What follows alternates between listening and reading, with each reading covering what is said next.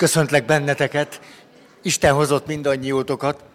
Folytatjuk ezt, na, nap, nap, nap. folytatjuk a nagy témát, a nagy téma a szándékos vakság, azért izgalmas számunkra, mert érinti az egyes embert, és érinti az emberiséget, és azon belül meg mindenkit. Személyeket, kapcsolatokat, közösségeket, intézményeket, nem ragozom tovább. Emlékeztek a szándékos vakság öt tényezője, arra gondoltam, hogy érdemes csak úgy mégiscsak így ide pöttyinteni. Az első tényező, ami mindig benne van, téveszmék. Második tényező, azt megerősítő érzések és érzelmek. Harmadik tényező, az ezzel az összefüggéssel azt tovább erősítő énkép, és akkor ígértem nektek, mert ilyet még úgyse csináltunk soha, hogy egy témát minden alkalommal egy picit előveszek. Tudjátok, az okos eszközök oktalan használata.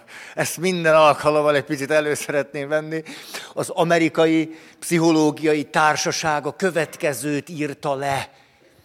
Három éves korig az okos eszközök használatának mennyisége nulla amerikai pszichológiai társaság. Három éves kor alatt ne adjunk a gyerekeinknek okos eszközt, mert miközben mi lelkesedünk azért, hogy az okos eszközöket személyre szabjuk, a közben az okos eszközök személytelenre szabnak minket és ezzel a kölcsönhatással elérjük azt, amit de gyakran hallottam, hogy jön hozzám egy édesanya, és azt mondja, a 12 éves gyerekemet semmi sem érdekli az online világon kívül. Egyszerűen nem érdekli más. És ami nagyon fájdalmas lehet, hogy az anyja se érdekli meg az apja sem érdekli. Tehát egyszerűen az ember nem érdekli, mert sokkal izgalmasabbnak hat számára az, amit tik, tik, tik, tik, tik, tik, miközben attól meg nem lesz boldog, hanem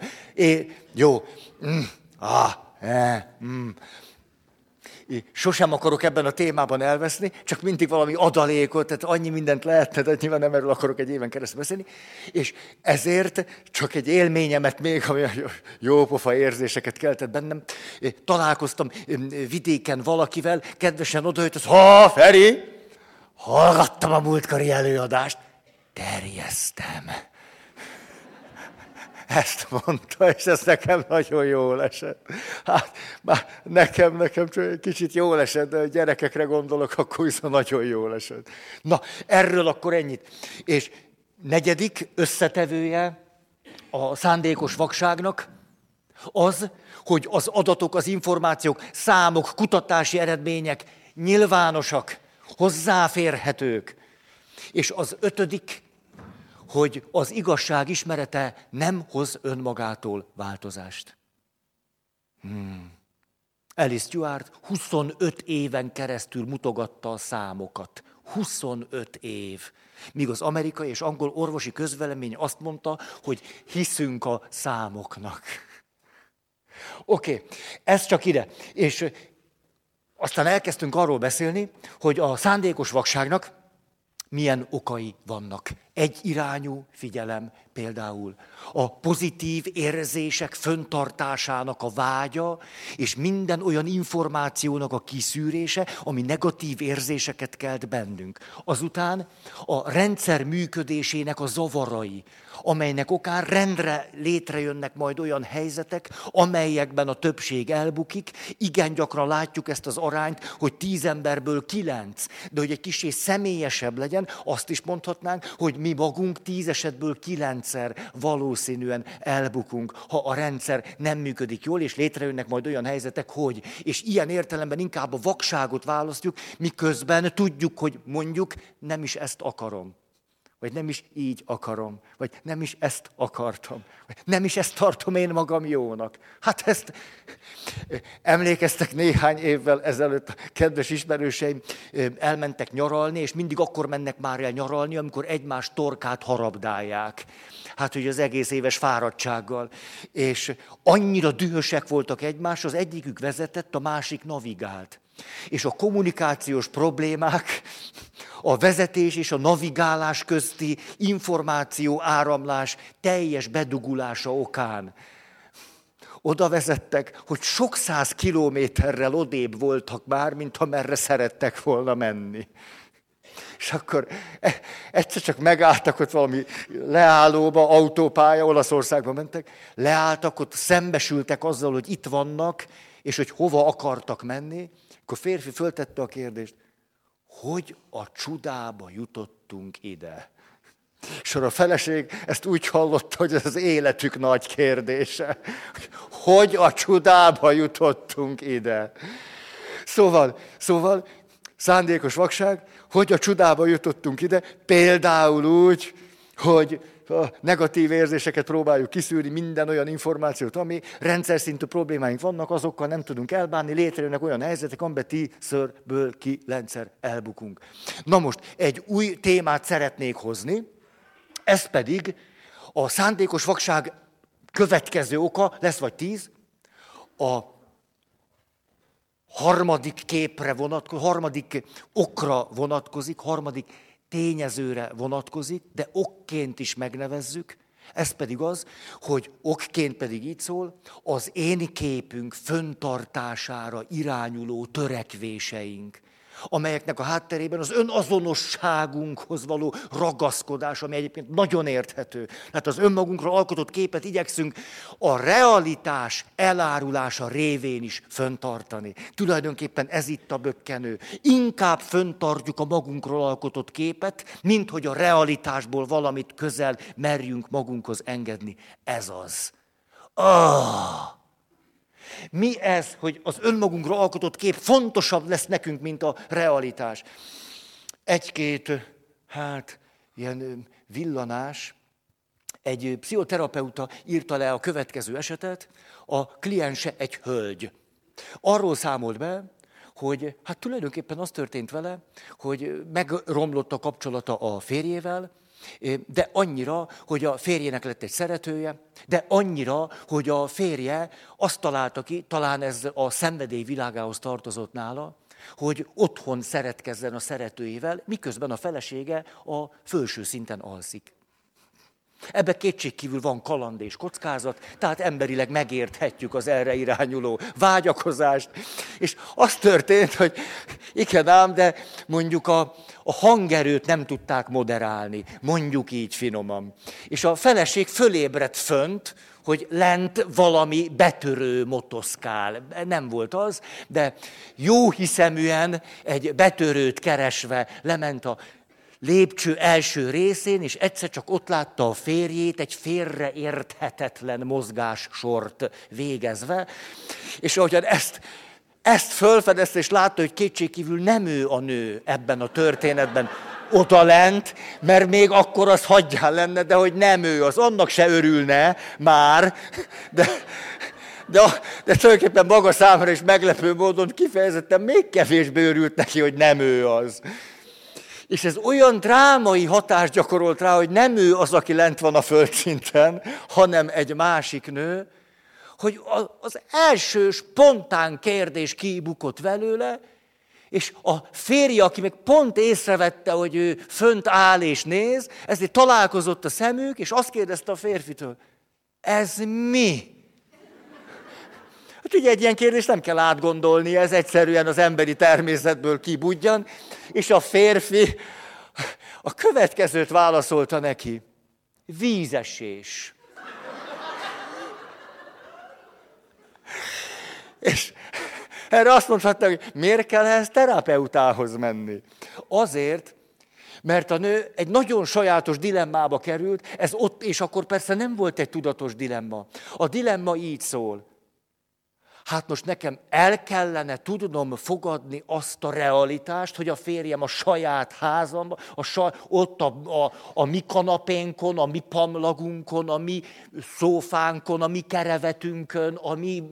Na, hogy ott egy másik nővel, és az nem én vagyok. Ez annyira durva eh, realitást jelentett számára, hogy most mondjuk így, hogy a lelke elkezdett gondolkozni, hogy most tulajdonképpen melyik éri meg neki jobban. Hogy lent a férje megcsalja, vagy pedig, hogy a földszinten van egy vízesés. És a, a lelke úgy döntött, hogy tulajdonképpen ez egy annyira nehéz pillanat, hogy jobban jár vele, ha egy vízesés van a földszinten, és ezért ő hónapokon keresztül abban a tudatban élt, hogy egy vízesést látott a földszinten, és ezt többször meg is kérdezte a férjétől, hogy te tudtál-e róla, hogy van egy vízesés a földszinten? És ez annyira tarthatatlan volt, hogy elkerült a pszichiáterhez. Hogy lehet ez... És nem lehetett tudni, hogy ez mi. Mert csak annyi volt a tünet, hogy a nő váltig állította egyre nagyobb zavarodottsággal, hogy, hogy, a, hogy ő egyszer éjszaka lejött, lehet olyan félálomba volt, vagy hogy ezt nem is érti a jelenséget, de hogy lent a földszinten volt egy vízesés. És hosszú hónapokba tellett, míg a hölgy belül, mondhatnánk így is, hogy a lelke is megbarátkozott a realitással, azzal, hogy hogy lássa a férjét, már most egy kicsit másképpen, meg magát is egy kicsit másképpen, meg a lakásukat is egy kicsit másképpen. És ez neki hónapokba tellett. Néha van egy-egy olyan helyzet, amikor egészen megrendítő módon kiderül, hogy micsoda belső küzdelem zajlik azért, hogy meg tudjam őrizni az önmagamról alkotott képet, vagy a másikról alkotott képet, akkor is, ha a realitás elmegy kukutyimba. Hú, de nagy, a sóhajtás volt. Aztán nem tudja, a kólád volt, vagy a sóhajtás. Nem, a sóhajtás volt. Tehát só sincs, nem só sincs, szó sincs. Szó sincs kritizálásról, szó sincs arról, hogy ezt a hölgyet itt most egy picit kimosolyogtuk volna. Mert tulajdonképpen kisebb-nagyobb mértékben pontosan velünk is ugyanez játszódik le. Volt egy fiatal ember, ez is egy klasszikus történet a pszichoterápia történelméből. Volt egy fiatal ember, és ez a fiatal ember, hát tulajdonképpen elég zűrzavaros szexuális életet élt. A zűrzavaros szexuális életet azt lehetne most érteni, hogy tulajdonképpen nem volt komoly kapcsolata élő, háromdimenziós offline nővel, hanem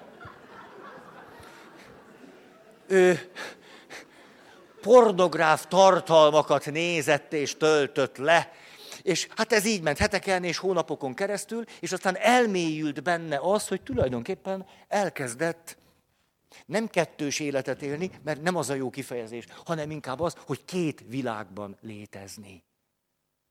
És itt nem csak arról van szó, hogy egy offline világ, meg egy online világ. Ugyanis ezt a világot ő kiterjesztette. Mert először csak pornófilmeket nézett, és először csak egy-két órát, de aztán már egész éjszaka. Tulajdonképpen szinte teljesen fölborult a napirendje, mert igaz, hogy még bebejárt az egyetemre, meg megvillantotta magát ott az előadásokon, de valójában egész éjszaka fönn volt, egyáltalán nem aludt, ezért aztán egyre többet aludt napközben de még az előadások alatt. És aztán, amikor hazament, akkor délután, és tulajdonképpen este volt már fönn. Ezért tulajdonképpen ő két külön világban volt, és ezt azért is lehetne mondani, mert amikor itt volt ebben az éjszakai világban, teljességgel kizárta azt, hogy ő egyébként egy egyetemista. Egy egyetemista srác, aki jár az egyetemre, és majd lesz egy ZA, és majd vizsga, és nem tudom, valami akar lenni, és hogy Teljesen kizárta. Kizárólag ebben a világban volt. De amikor ben volt az egyetemen, akkor pedig ezt a világot zártak ide teljesen. Két önmagáról alkotott képe volt. Nem tudta őket összeegyeztetni egymással, hanem azt a trükköt csinálta, hogy teljesen elválasztotta ezt a két képet egymástól. Mert így nem jött létre az a zavar ami létrejött abban a nőben az első történetben. Igen ám, de egyszer csak az történt, csak még hogy ez azután nem elégedett meg a pornográf tartalmakkal, hanem akkor Hát most ne várjátok tőlem, részletes pontossággal beszámolja, mert mit tudom én, hogy van. Tehát aztán akkor már nőket hívott föl, és aztán már nőkhöz kezdett el járni, és na. Azt mondja, hogy történt az, hogy bement az egyetemre, és miután már teljesen átállt arra, hogy két világban létezzen, és hogy éjszaka ne aludjon, hanem fönt legyen, hát persze tulajdonképpen, hogy beért, szinte rögtön elaludt.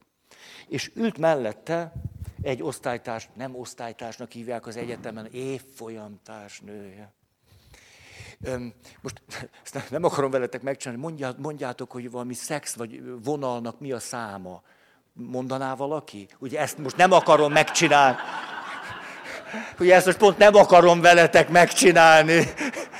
Előre figyelmeztetni, hogy gyorsan valaki mondja jó szándékból, és utána hogy zavarba legyél húsz évig.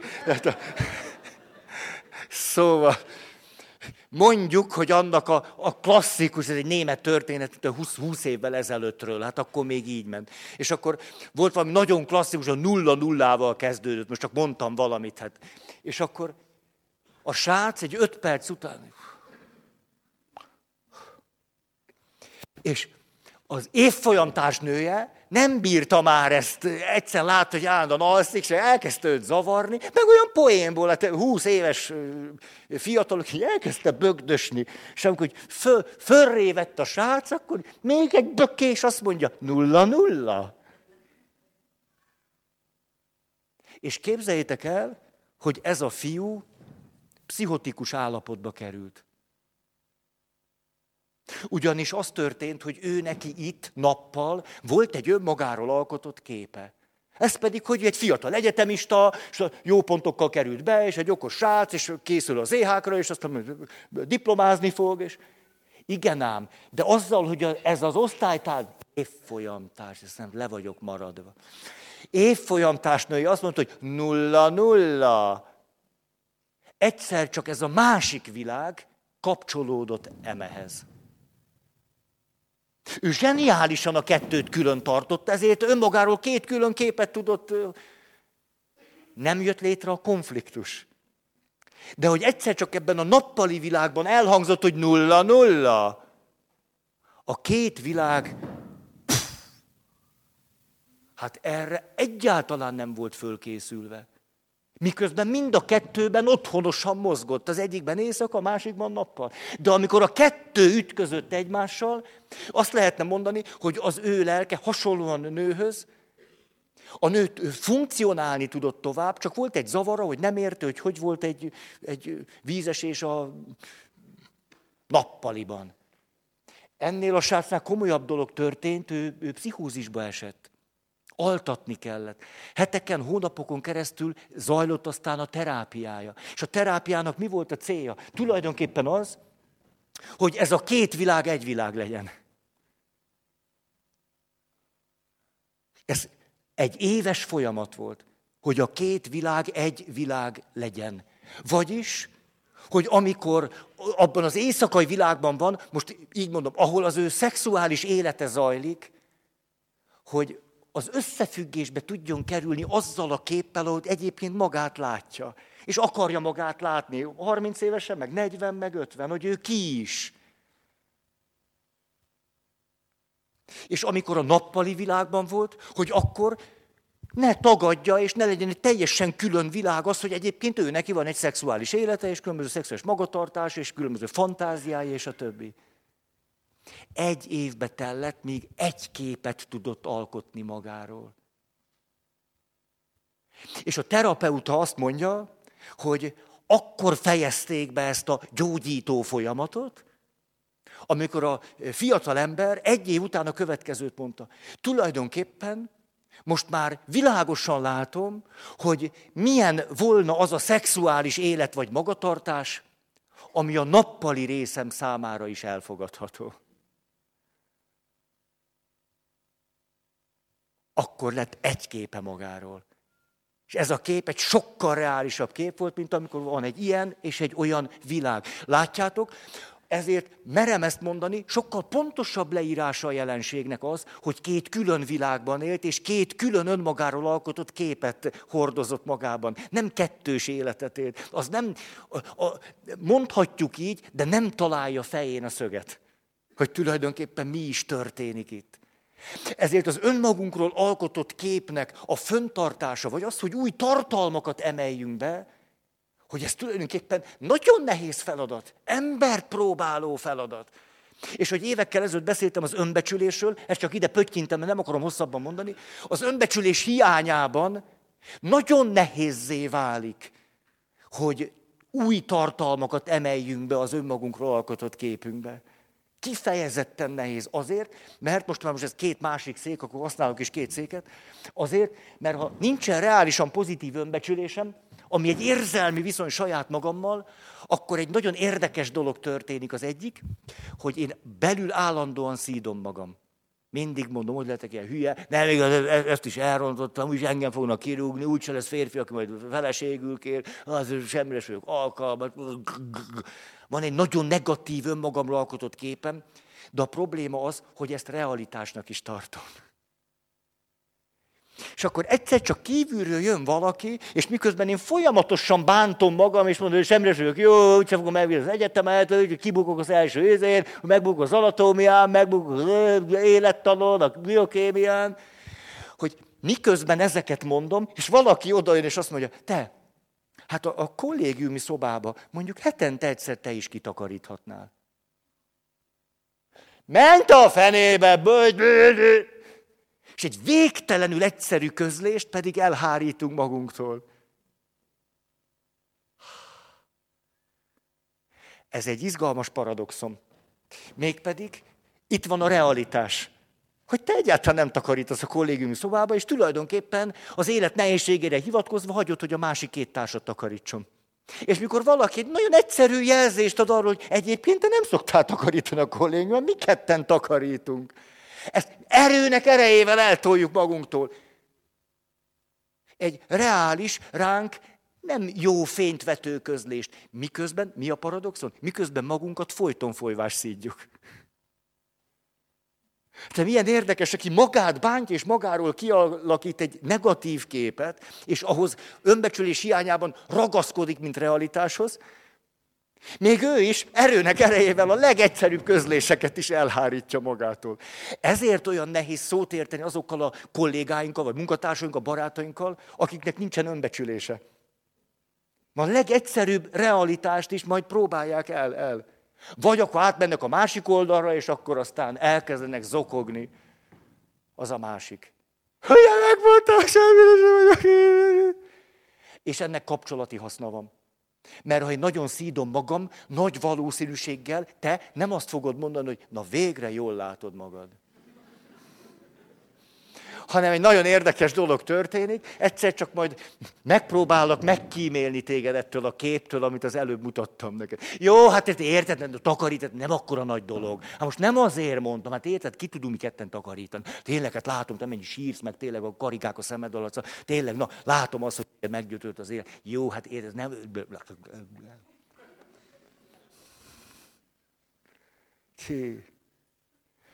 Na most, ah, szeretnék beljebb bevezni. Mégpedig most a négy széket használnám, önmagunkról alkotott kép, egy olyan témát szeretnék fölidézni, amit pár évvel ezelőtt elmondtam, nem akarom hosszan mondani, de nagyon érzékletesnek és hasznosnak látom, hogy most visszahozzam, és most egy másik megközelítésből ránézzünk erre a témára. Ez pedig a kölcsönös neurotikus allergia.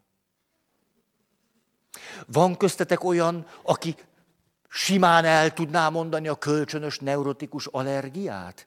Van egy, kettő, három, van, aki csinálja, az egy másik dolog, arra azt most nem, nem mert általában csinálni szoktuk, csak, csak érteni nem, vagy fölfedezni nem. Most szeretném csak gyors, eh, na, nem gyorsan, hanem megpróbálom lényegre törően is röviden idehozni, mert szerintem érdemes. Önmagáért is, de nem önmagáért hozom ide. Képzeljük el, hogy kívülről fújjátok, hogy mit mondott John Gottman, mint hogy kívülről fújjátok, hogy mit ne csináljunk egymással.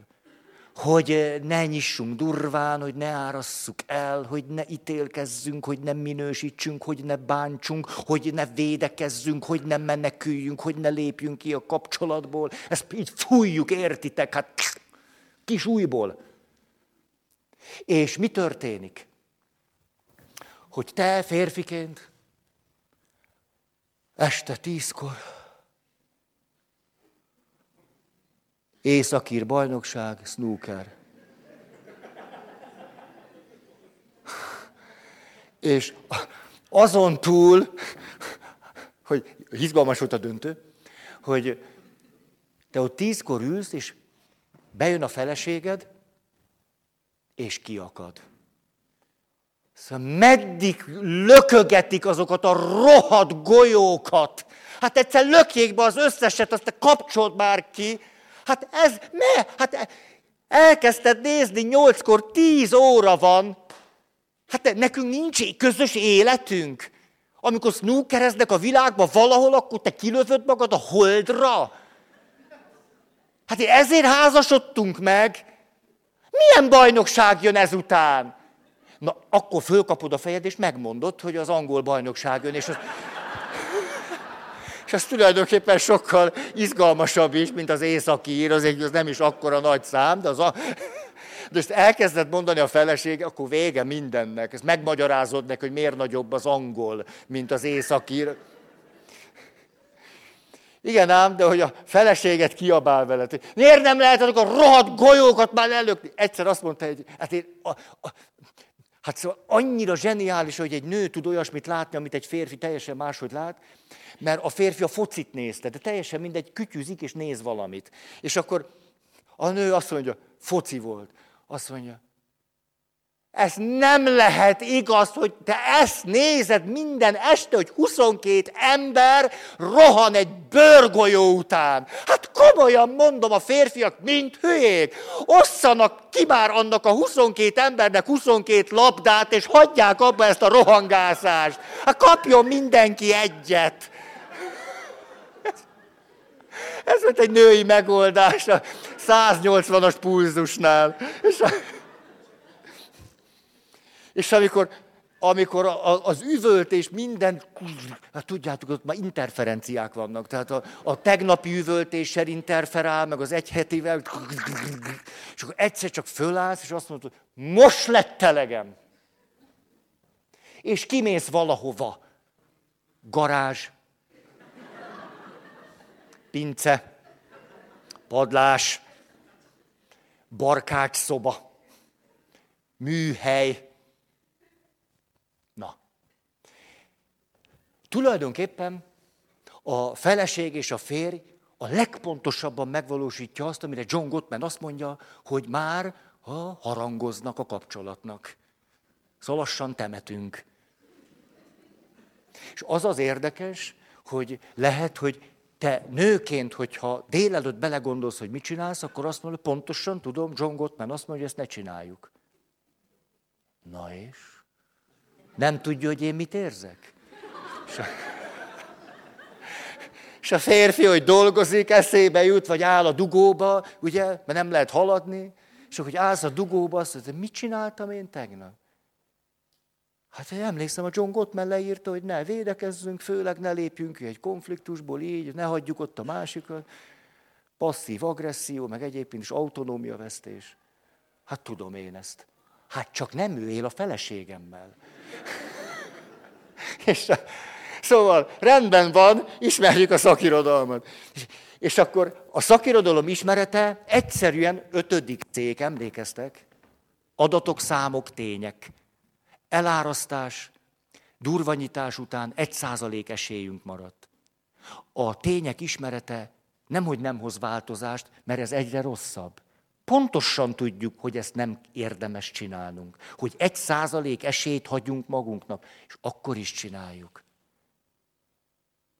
És képzeljük el, hogy Szeretnénk most végre megérteni, hogy itt mi is történik. Mert azt mondjuk, hogy tudjuk, hogy ez, ez sehova se vezet. Tudjuk, hogy tönkre megy az életünk. De attól még csináljuk. És nem azért, mert hülyék vagyunk, hanem például miért. És akkor beülök ide, hát tudjátok, hogy én, hát én egy olyan kislány vagyok, hogy hát Igen, ma most belegondolok, hát ugye van három tesóm, és akkor én voltam a legnagyobb, és, és akkor mindig próbáltam megfelelni otthon. De hát dicsért is az anya, mindig mondta az anya, hogy ha te jó kislány, veled sosincs baj. Te egy annyira aranyos, rendes vagy. Hát anyunak szemefénye, bezzeg az öcsét, hát tényleg a tűzre való. Hát a hukod égedelem. Hát szóval, de veled, veled nem. És tudod, miért vagyok nagyon hálás? Mert amikor elváltunk apáddal, hát akkor te ezt olyan jól viselted. Annyira jól. Hát neked a szavadat nem lehetett hallani. Igen, erre emlékszem, hogy anyám ezeket mondta, hogy hát tulajdonképpen, meg arra is emlékszem, mindig mondta, hogy, hogy vigyázz már a teséredre, apádat hozd haza a kocsmából, jaj, hát te ne kényeskedjél, jaj, hát okos enged szamár szenved. Szóval tulajdonképpen arra emlékszem gyerekkoromban, hogy nem tudom, hogy igazából, de ezt még nem is fogalmaztam így meg, hogy, hogy nem nagyon számított, hogy én mit érzek. Vagy hogy hogy vagyok, vagy hogy mik az én vágyaim, tulajdonképpen ezekről egyáltalán nem esett szó. És tulajdonképpen, amikor szüleim elváltak, én próbáltam is jó kislány lenni. Mert arra gondoltam, hogy talán én is hibás vagyok. Hát de biztos hibás is voltam. Hát azért én is hoztam egyest környezetismeretből. Az lehet, hogy a számított. A környezet. Tulajdonképpen ez a kislány megtanulta azt, hogy a családban abban a legfontosabb, legvédettebb, legotthonosabb közegben ő nem számít. Nem számítanak az érzései, a vágyai, a szükségletei. Hogy tulajdonképpen ne is vegyék észre, az a legjobb. És amikor elkezd kiabálni a férjével, de a te! Hú, milyen jól visszhangzott. Hallottátok? Érdemes volt nőnek születni. Hogy amikor a nő kiabál, azt lehet mondani, ez egy óriási előrelépés neki, ahhoz képest, ahol gyerekkorában volt. Mert itt egy észrevétlen valaki volt, aki nem számít. És amikor kiállt, és azt mondja, hogy elég, tulajdonképpen azért kiállt, hogy lehessen őt látni. Lehessen hallani, lehessen érzékelni, egyáltalán, hogy fölismerhető legyen, hogy ő egy emberi lény. Ezt valaki vegye észre. Hát és ne is valaki, hát... A... Ez ő neki egy óriási előrelépés. De amikor kiabál a férjével, durván nyit és eláraszt, tönkreteszi a kapcsolatot. És amikor a férfi kilép, akkor ide ülök, tudjátok, hát... Én erről nem szoktam beszélni, hogy Hát nem, erről egyáltalán nem szoktam beszélni. Hát, hogy hogy, hogy vert az apám, nem, nem. Hát miért is beszélnék róla? Tulajdonképpen szinte meg is szoktam, hogy, hogy igen. Igen, hát szíjjal vert, igen, mindig fogta a nadrág szíját, azt mondta, hogy gyere! Hát igen. Igen, emlékszem egyszer, akkor már szerintem lehettem, hogy 13 vagy 14, és akkor Hát igen, akkor én nem is tudom, hogy, hogy mit gondoltam, de arra gondoltam, hogy elfutok. Ezt nem is tudom, hogy sose próbáltam ki, és akkor megfordultam, és akkor az apám utánam kiabált, hogy kétszer kapsz te! És akkor tulajdonképpen, akkor visszamentem, és arra gondoltam, hogy végül is az lenne jó, hogyha minél gyorsabban végeznénk. Hogy úgy próbáltam, úgy, úgy nem tudom. De milyen érdekes, hogy erről beszélek. Hát én ezt azt hiszem senkinek nem mondtam még talán. Hát nem tudom, a feleségemnek talán, mikor még jártunk. Lehet akkor. Amikor ez a férfi férjként föláll és elmegy, akkor az, az ő személyiség fejlődése szempontjából egy óriási előrelépés de nagyon nagy. Mert otthon még megvédenie se volt szabad. És amikor elmegy, akkor azt mondja, hogy már pedig megvédem magam. Nem bánthat senki többet. Ez egy nagyon nagy dolog. De amikor kilép ezekből a konfliktusokból, azzal tönkreteszi a kapcsolatot. És emlékeztek, erre mondtuk azt, hogy ezekben a helyzetekben nincsen kompromisszumos megoldás. Mert a kompromisszumos megoldás az lenne, hogy ez a nő azt mondja, tudod mit, Dezső, akkor csináljuk azt, hogy mondjuk heti négy nap semmibe veszel, és három nap meg észreveszel. Hát ilyen kompromisszumot nem kötünk. Tehát azzal, ami az egész gyerekkorunkat gúzsba köti, arra azt mondom, hogy szörnyű. És a szörnyűvel nem akarok kompromisszumot kötni. Nem heti négy nap, egy nap se. Nem kötök kompromisszumot. És a férfi, hogy kössünk kompromisszumot. Szokták, hogy olyan kedvesen, okosan mondjuk, hát beszéljétek meg, aztán akkor kössetek kompromisszumot. És ez a fiú azt mondja, mit akkor heti háromszor bántalmazhatnak? Négy nap üzi, lauf, és háromszor meg... Hát hogy kötnék már kompromisszumot? És ez a sajátos és nagyon érthető kompromisszum képtelenség tönkreteszi a kapcsolatot. Ennek a működésmódjával és zavarával együtt. Tulajdonképpen ebben a helyzetben a felnőttek igazából nem is szerepelnek. Ezt a gyerekek meccselik le. Van egy kislány, aki kiabál, és azt mondja, nézd, nézd, nézd, apa, nézd, anya, nézd, nagyi, nézd, Keri, nézd, nézd. Igen ám, de az történik, hogy amikor ő kiabál, az a kisfiúnak az érzékeny pontját érinti. A, az, a, ahol ő neki a legjobban fáj. Nem, hogy, egy, nem, hogy a, az elárasztás fáj neki, egy hangos szó fáj neki. Az egész gyerekkora ilyenkor pff, itt lesz az egész gyerekkor, az összes bántalmazás itt lesz, akkor is, ha nem beszél róla. És az, ahogyan ő megvédi magát, vagyis, hogy kilép a helyzetből, hogy ne lehessen bántani, az pontosan ennek a kislánynak az érzékeny pontját érinti. A legérzékenyebbet. Azt, ami ellen egy életre szóló tiltakozásban van, hogy őt vegyék észre. Mikor ellép valaki, akkor azt üzeni, hogy nem is akarlak látni. Fütyülök rád, mintha nem is lennél. Ezért nevezzük kölcsönös neurotikus allergiának. A kölcsönös, hogy kölcsönösen hozzák létre a rendszert, ketten, nincs hibás, meg vétkes, meg áldozat, nem együtt csinálják. A neurotikus azt jelenti, hogy a gyerekkori sebek elevenednek föl benne. Az allergia pedig az, hogy ezért, ami felnőtt korban történik, egy kiabálás, vagy egy garázsba menetel, arra hihetetlen érzékenyen reagálnak, neurotikusan reagálnak rá. Tehát a kölcsönös neurotikus allergia köre az, hogy amit a nő csinál, az pont a férfi gyönge pontját érinti, és hogy a férfi erre válaszol, az pont a nő gyönge pontját érinti, erre a nő még jobban kiabál, ami a férfi gyönge pontját érinti.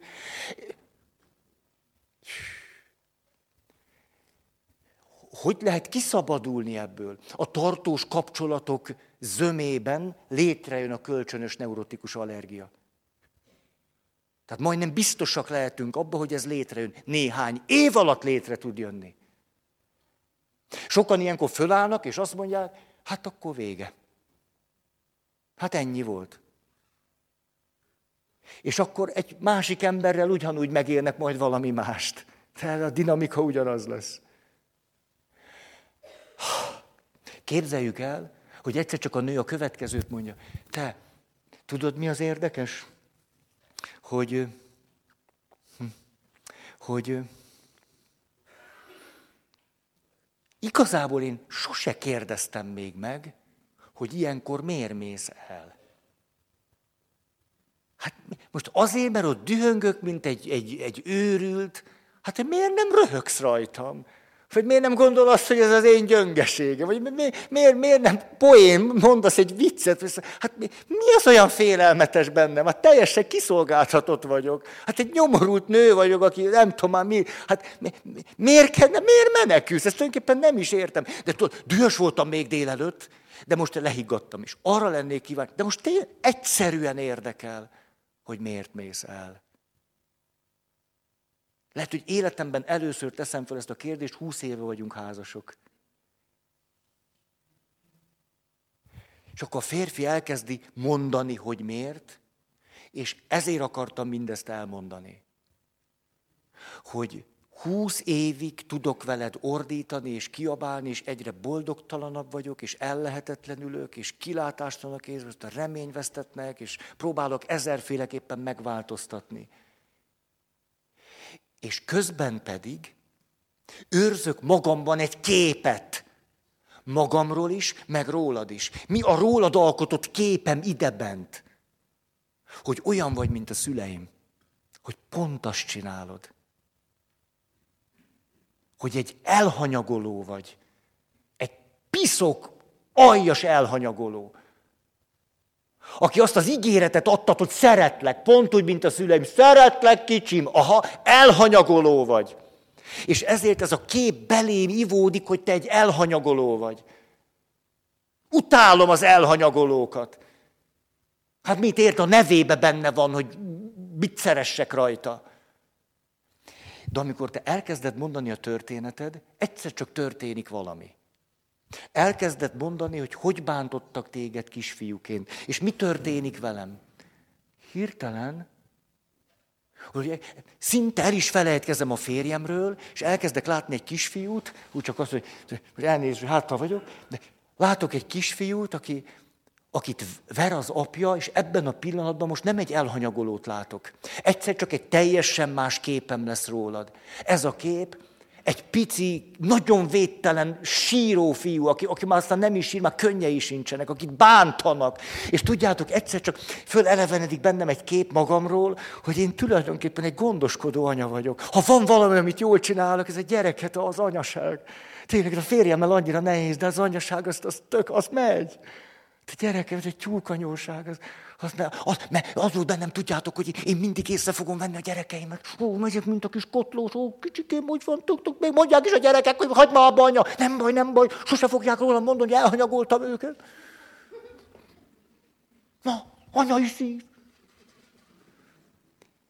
És egyszer csak elké, elkezdem látni ezt a kisfiút, ahogyan bántalmazzák. És, és mi történik? Két dolog. Az egyik egyszer csak megváltozik bennem a rólad alkotott kép. Hát mert mindig egy elhanyagolónak láttalak, de most ebben a pillanatban nem. Most egy bántalmazott kisfiúnak látlak. És azzal, hogy megváltozik bennem a kép rólad, ez a gyönyörűség. Egyszer csak önmagától, minden nehézség nélkül egy másfajta cselekvésnek a vágya megindul bennem. Szinte már csinálom is. Nem is kell belegondolni, nem is kellenek stratégiák, se, nem kell átgondolnom semmit. Hát hiszen látok egy bántalmazott fiút, hát már állok is föl, érted? Már állok föl, már megyek azt, hogy gyere ide, te, üljél anyuci ölébe, üldösem, pöccsem, gyere, te. Hát anya tigris leszek egy pillanat alatt.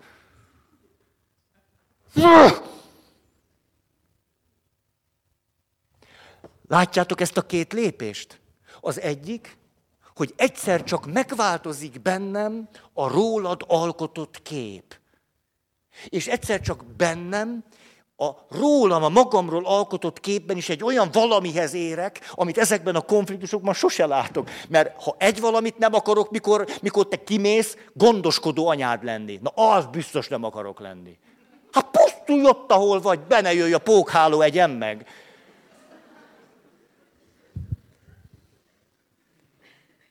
Hogy itt egyszer csak elkezd kibővülni a rólad alkotott képem, ez az egyik.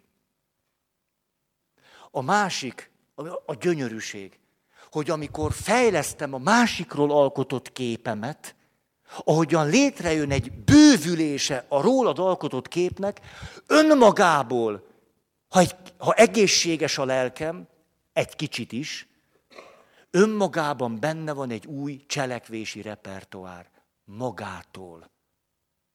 Magától.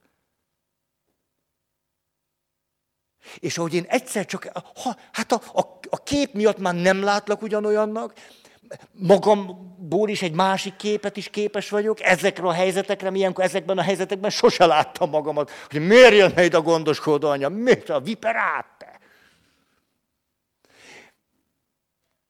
És magamtól, magamtól tulajdonképpen akarom őt dédelgetni. Tulajdonképpen ez jut eszembe, úgy szeret. Hát, és eszembe jut az, amikor szerelmesek voltunk, hogy milyen jól esett neki, hogy tulajdonképpen milyen érdekes. Most jut eszembe, hogy szokta, a férjem csak azt akarják. De hogy mennyire szerette a férjem, hogy egyszerűen csak úgy a fejét az ölembe fektette. Hogy ez szó, hogy hát akkor órákat beszélgettünk így. Nekem mi háttala, falnak öl, ölébe is így. Tényleg. Hát most jut eszembe. Hát tényleg a férjem egy ilyen. Hát ezt teljesen is felejtettem. Ha. Tehát az első, megváltozik a kép. És ha megváltozik a képem rólad, magától létrejön egy új cselekvési késztetés. Ez gyönyörűnek látom. És fordítva is, itt a férfi, és egyszer csak látja, hogy az a kislány az a valaki, akire fütyülnek.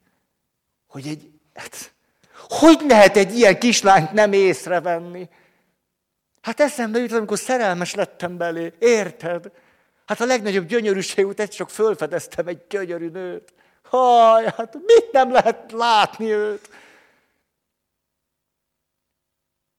És megváltozik a feleségemről alkotott kép, mert én itt egy vadállatot látok.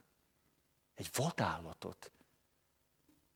Egy vadállattal nem kötök kompromisszumot. Hát mit, mit, mit, mit simogassak egy vadállatot? De most nem annak látom. És amikor egyszer csak megváltozik a rólad alkotott képem, mikor bővül ez a kép, magától jön egy újfajta cselekvés. Ez gyönyörű. Gyönyörű. Mert egyébként meg mi szokott lenni? Ugye az szokott lenni, hogy egymás agyára megyünk, meg megőrülünk, és akkor jó, advent, jó van, advent, gyere a kék szék, lila, advent, jó, advent, itt vagyok, most én vagyok a férfi, advent. A férfi adventje 2017. Jó, jó. Jó, hát megpróbálom megfogadni, hogy jó, megpróbálom megfogadni, hogy jó, jó, akkor jó, akkor nem megyek ki, jó van, jó van, most akkor nem megyek ki, jó van. Ó, megfogadom, mert olvastam a Gottmanbe, hogy ne, ne, nem. Nem tudom, hogy hogy fog menni, uram, segíts! Segíts, elmegyek Rorátére. Nem, mert hétfőket szerda megyek Rorátére. Uram, segíts! Elkezdünk megpróbálni erőnek erejével valami, valami hősies, valami olyat, ami, ami amikor majd benne leszünk, és a feleségem kiabál, azt öt másodperccel bírom tovább. De tényleg öt másodperc, nagy dolog. És akkor karácsonyra bejössz, és akkor betérdelsz a gyóntatóba, és majd elmondod, hogy ó, hát nem sikerült a feleségem. Hogy, hogy, hogy szoktátok mondani mindjárt? Nem tudom. Érzéketlen voltam a feleségemmel kétszer. Naponta. Mert, hát tényleg egy, hozzá kell tenni, hogy hányszor egy rendes gyónásba, csak hogy elnagyolod. Kétszer naponta. És akkor, de azért, hogy rögtön ott már a gyóntatóba is ideges leszel. Hát, hát hogy visszaemlékszel rá, hogy hogy voltál akkor érzéketlen, azt jó, ha tudnám mondani, hogy mikor, de tudom, ez egy gyónás, és akkor ezt most nem mondjuk. Jó. Lesz elég tétel? Mondjuk neki kéne adni kétszereset. Hogy tulajdonképpen az történik, hogy tele vagyunk aztán jó szándékkal, ugye, mert tíz év és húsz év, és a nő is, hát a nő is megfogadja, azt, azt, azt, azt tényleg nem kiabálok, nem, nem, nem, advent, nem, és te is pont öt másodperccel tovább fogod bírni. Megnézed, nézed a meccset, azt mondod, e, eldöntöttem, nem kiabálok. Nézd. Ránézel az arcára, hogy ilyen bambán, és ezt úgy hívják, hogy szenikus inger. De most ez lényegtelen. Ez, plusz öt másod, és akkor te is... Te sírsz, mert te egy nő vagy.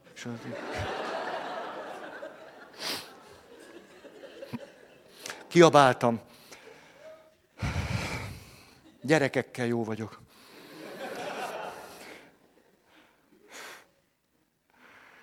Nehogy valami bántást vegyetek ki ebből. Azt akarom érzékeltetni, hogy 10-20-30 évig nem egyszer hasztalan küzdelmeket folytatunk.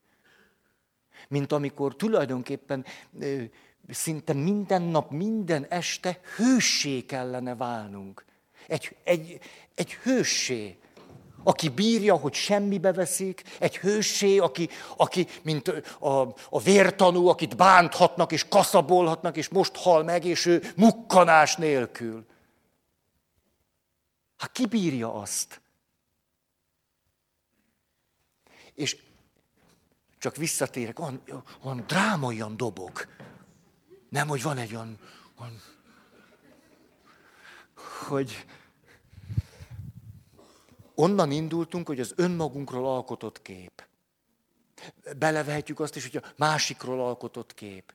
Hogy az a gyönyörűséges, hogy egyfelől megőrülünk, hogy, ez, hogy, hogy senki ne nyúljon a magamra alkotott képhez. Bele ne piszkáljatok!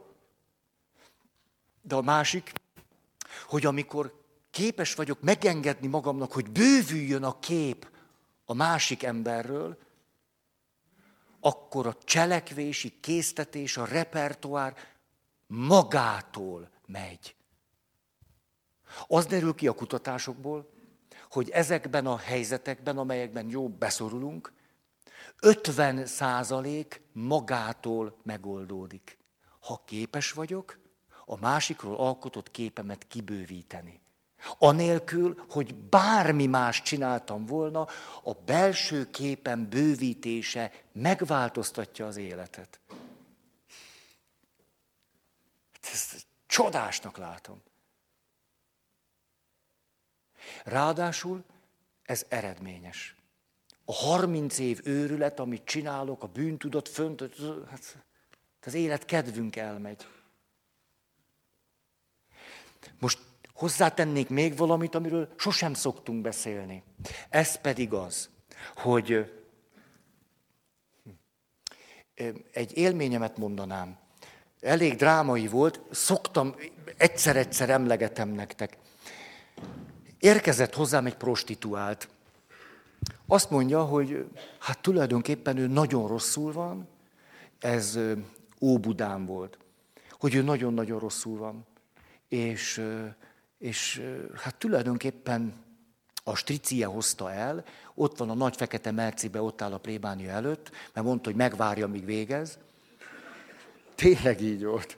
Szóval, és azt mondja, hogy tulajdonképpen ő hallgatott tőlem előadásokat, és hogy a stricie látta, hogy már tulajdonképpen dolgozni se tud, hogy ez, ez a dolgozni, ez óriási idézőjel, és hogy a strici azt mondta, hogy hát most, hát akkor, akkor tessék, akkor, akkor mit akarsz?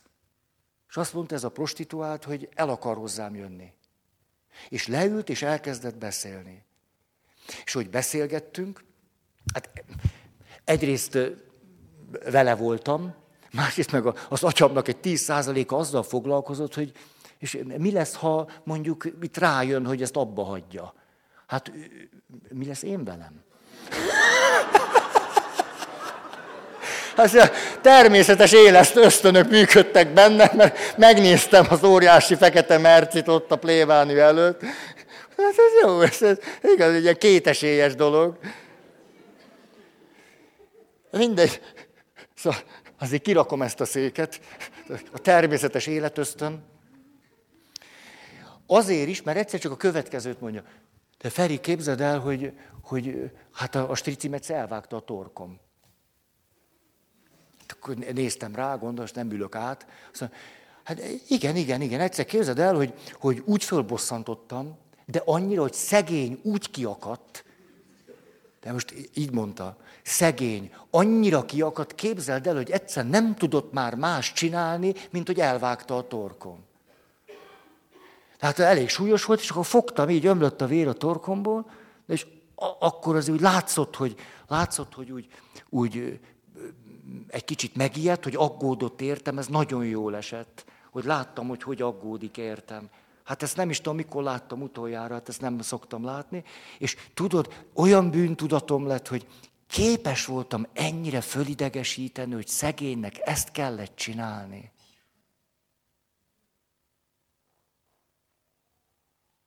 És aztán végighallgattam, hogy végül is aztán a, beültek a nagy fekete mercibe, ő fogta a torkát, hogy ne vérezzen el, és bementek az intenzívre, és nem, összevarták, amit össze kell a légcsövével együtt. Mm. Miért mondtam el ezt a történetet? Láttátok-e, hogy ez a hölgy, ahogy beszélt, és ahogyan érzékelte ezt a stricit, az teljes realitásvesztés volt. Ő azokat az elemeket zárta ki a másikról alkotott képéből, hogy hát tulajdonképpen egy, hát a borzasztó részt teljesen kizárta, az agresszív részt teljesen kizárta, a bántalmazó részt teljesen kizárta. Ő föntartotta, így, így tartotta fönn, a, a elvágott torkát fogva tartotta fönn azt a képet, hogy, hogy ő itt egy jóságos ember. Őrizte az együttérzést a, a szemébe, meg azt, hogy, hogy tényleg, hát hogy, hogy ide kelhettem föl ennyire szegényt. Ez nem, nem maradt más választása. Tehát egy kiszolgáltatott férfi, mert nem maradt más választása. Nem csak pozitív tartalmakat vagyunk képesek egyáltalán nem észlelni, hanem negatívokat is. Tulajdonképpen ez bármilyen tartalom lehet. Csak próbáltam most két végletben megmutatni, hogy nem egyszerűen arról beszélünk, hogy mindig akkor fedezzek föl egy újabb pozitívumot, hanem hogy hogy, és akkor ez a tudás is már a tiétek, csak megint utalok, és akkor valahogy, valahogy mint hogyha rendeződne egy csomó minden ismeretünk, a johári ablak. Ugye megvan, hogy ha hagy hozzam ide, akkor egyszer csak most egy rendszerbe kerül. Hogy az önismeret nem az, hogy belenézek a tükörbe, és akkor na, ó, hát nem egy matyóimzés. Az a csicske egész jó. Hogy az önismeretnek nem ez a természete. Hogy az önismeretünk természete az, ugye így mondja, John és Harry, ettől Johári ablak. John és Harry találták ki. Az egyik, hogy van egy olyan rész, hogy én ezt tudom magamról, de te ne, nem tudod rólam. Van egy olyan rész, hogy ezt te tudod rólam, de én nem tudom magamról. Van egy olyan rész, hogy ezt én is tudom magamról, meg te is látod rólam. És van egy olyan rész, hogy ezt se én, se te nem tudjuk rólam. És attól ablak, hogy az ablakoknak a négy szeme. Ezért lett ablak. És az derül ki, hogy amikor szeretnénk bővíteni a képet, Azért, mert a másikról alkotott képünk realitáshoz való bővítése, az a következőt csinálja önmagában is. Egyszer csak kisebb lesz az a rész, hogy én ezt látom magamról, de senki más ne tudja. Emlékeztek a fiatalember, aki két világban élt. De ha ez a kép bővül, én is tudom, te is tudod, én is látom, te is látod, ugyanazt látjuk, realitásnak megfelelően, akkor csökken az a rész is, amit így neveztünk meg, hogy hát te látod rólam, de én teljesen vak vagyok rá. És ahogy ez a kettő csökken, ez bővül, bővül, bővül, bővül, tulajdonképpen a legnagyobb jó, hogy egyre csökken az a rész, amit se én, se te nem ismerünk belőlem. És minél nagyobb lesz az, hogy te is látod rajtam, én is látom magamról, Igazítjuk a realitáshoz. Így a szabad cselekvés tere kibővül. Nyilván ennek ugye mekkora ö, kerékkötője az, hogy két világban élek. Én tudom magamról, az eszembe sincs, hogy bárki más tudja. Akkor föntartok egy, egy brutálisan kettévágott önmagamról alkotott képet. Szóval nem az a cél, hogy minél több pozitívat lássak meg a másikban, hanem hogy minél reálisabban lássam. Ez a cél. Cél? Hát nem, ne nevezzük célnek. Ez egy, ez egy jó folyamat. Azért, mert minél reálisabban látlak téged, annál természetesebben reális cselekvési modellek és minták és készségek jönnek maguktól. Ha ez a prostituált nő egyszer csak fölismerné ebben a striciben, hogy ő ez egy bántalmazó, ez egy brutális agresszor, abban a pillanatban, ha ezt ő így meglátná, tudná, mit kell csinálni. Azért nem csinálja azt, ami, ahogyan megvédhetné magát, mert ezt nem látja. És ezért beszéltünk most erről a szándékos vakság témájánál. Hogy ezért egyáltalán nem olyan könnyű, hogy itt tudjunk lenni nagyon sokat, és megengedjük magunknak azt, hogy te lássál minél többet belőlem, és megengedjük azt magunknak, hogy én minél többet lássak magamból, és hogy ez a két kép egyre, egyre közelebb legyen egymáshoz. Ez nem, nem szíve, ez, ez kockázatos. Hát van, aki pszichotikus lesz, van, aki terápiára szorul majd. Értitek? Most persze, hogy nem erről van szó, csak hogy, hogy a, a tétje, hogy az emberi lélek, hogy őrzi a képet. Ha. Még egy valami, hogy ami, visszatérek a kölcsönös neurotikus allergia képéhez, hogy ez egy annyira elviselhetetlen állapot, ez, ez egyszerűen elviselhetetlen. Biztos ismeritek elviselhetetlen. Ilyenkor gondoljuk azt, hogy az egésznek azon nyomba véget kell vetni. Hogy egyszer ez, ez maga a merő szenvedés, és már mindent megpróbáltunk. Mindent. Advent, rorate, bőjt, ima, el camino. Ott is ment és nem kiabálok a férjemben, nem, nem. Nyolcadik szakasz, nem, nem, nem. Most itt ó, hát nézem a hegyeket, ó, friss levegő, miért kiabálnék vele? Hazaérsz, és...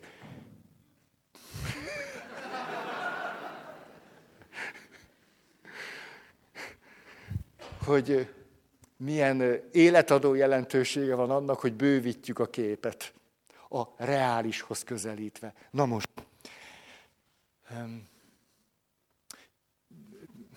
na, visszatértem ide, mikor már ezt mind tudjuk, most már ti olyanok vagytok, akik tudjátok, milyen a kölcsönös neurotikus allergia. Van mindent, hogy mit mondott Gottman, hogy mit ne, hogy miért szoktuk mégis csinálni, mm, hogy mm.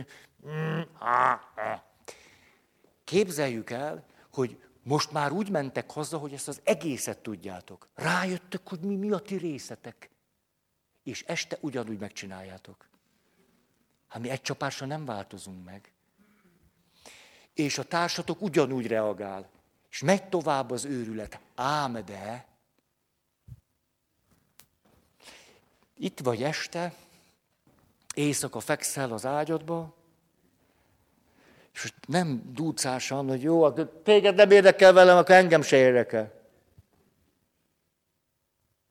Tulajdonképpen ezt nem szoktad csinálni, de égve hagyod a villanyt. És várod, hogy a férjed bejöjjön a hálószobába. Hát ezt pláne nem szoktad várni. Mit? Mi?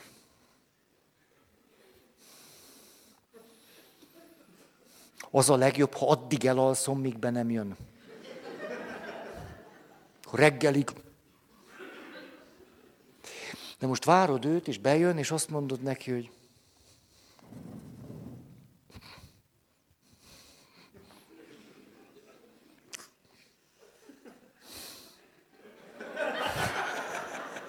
Hát nem könnyű megszólalni, hát tudjátok ilyenkor.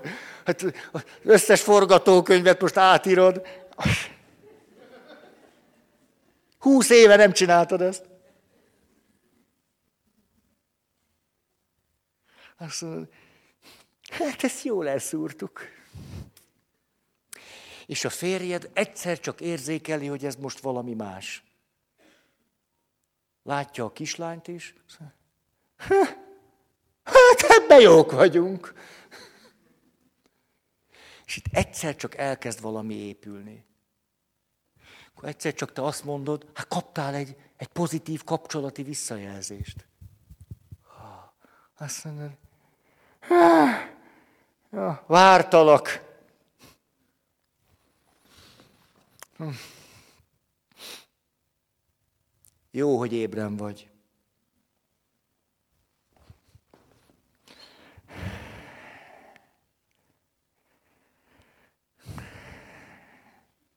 Nehéz a változás. Kis kifli, nagy kifli.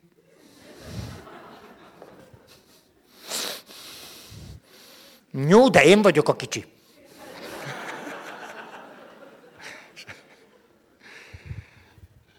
És hogy ez miért érdekes most? Mert ugyanis az őrület ugyanúgy megtörtént.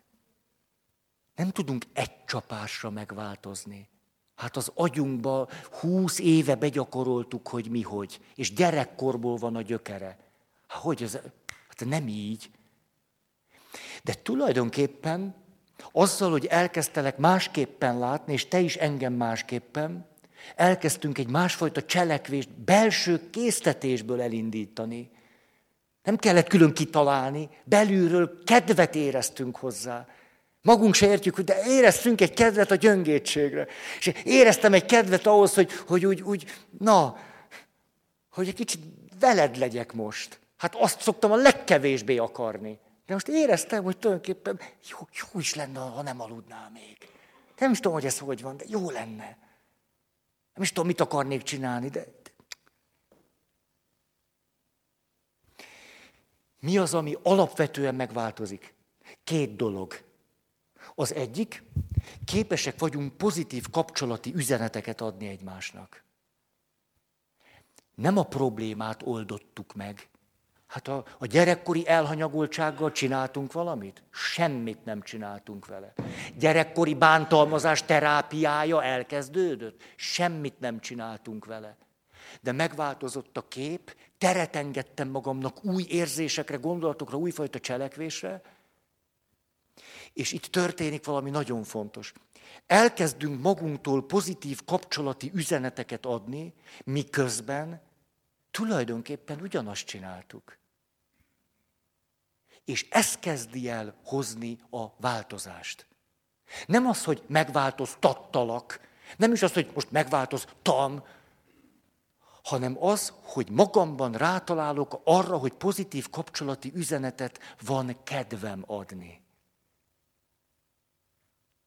Hát hiszen, hát egy kislánynak most mit most mondjam, hogy menjél játszál.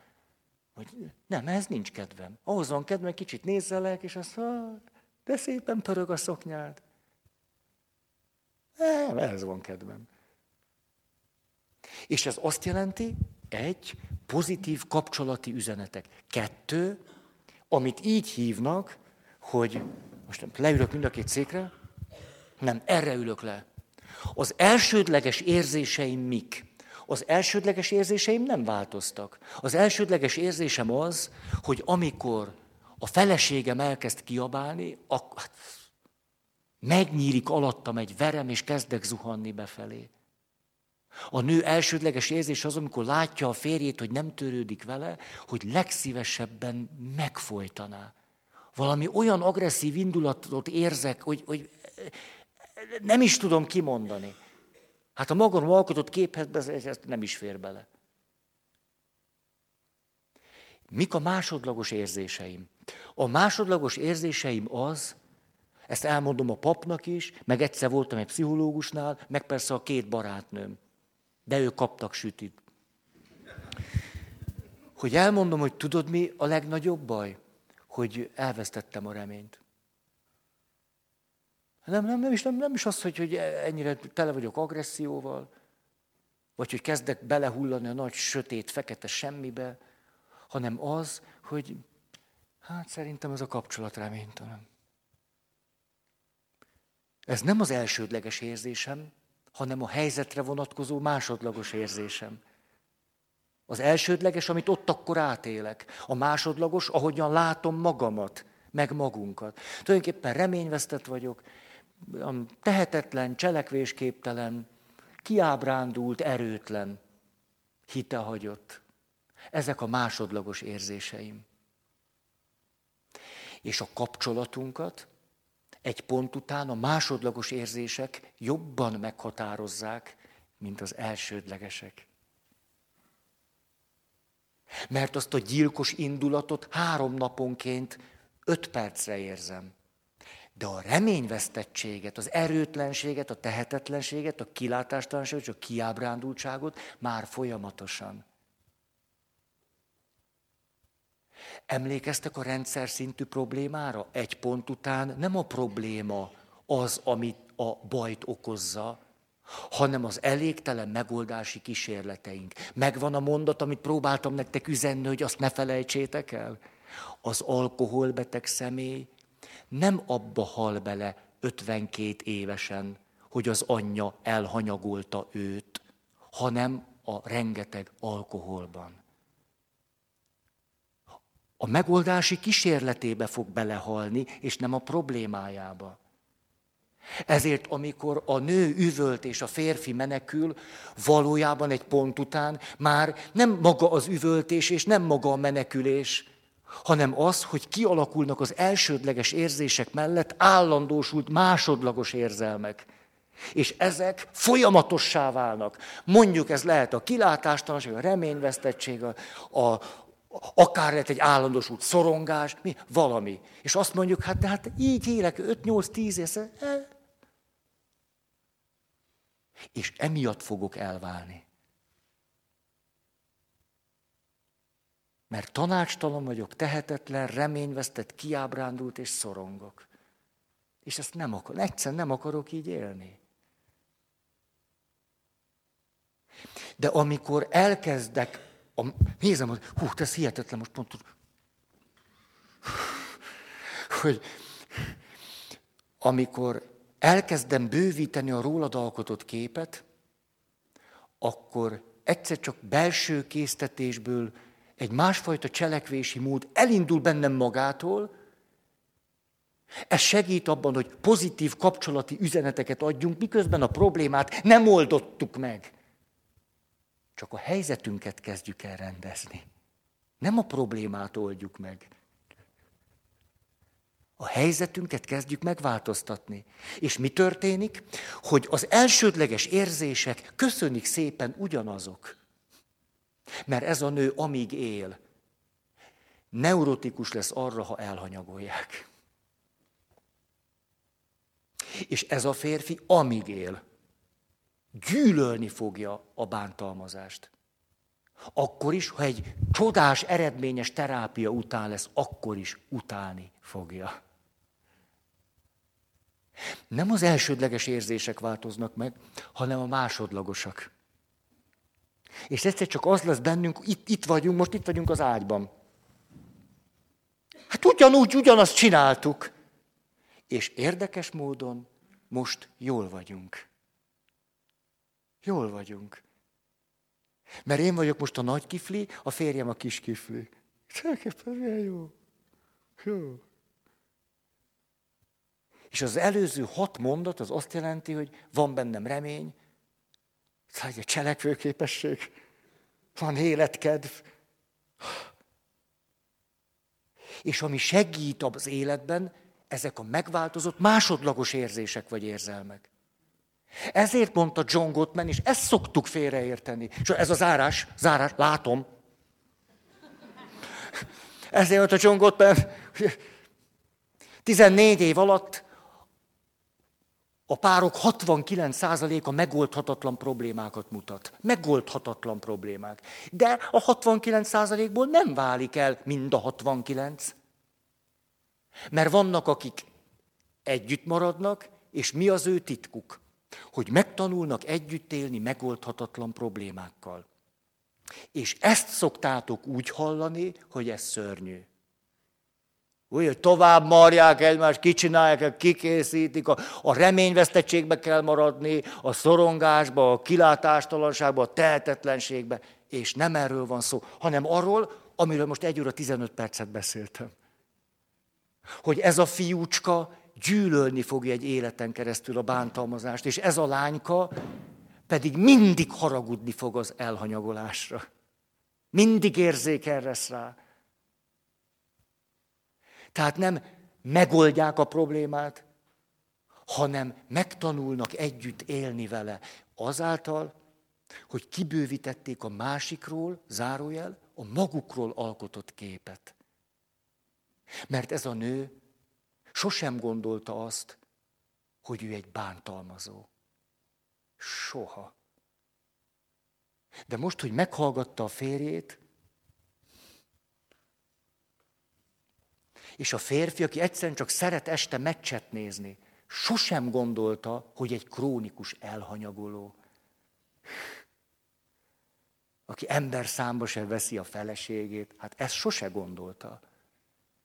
De most kapott egy képet a feleségétől. És annyi igazság ezeknek a képeknek mindenképp van, hogy te így látsz engem. Hm.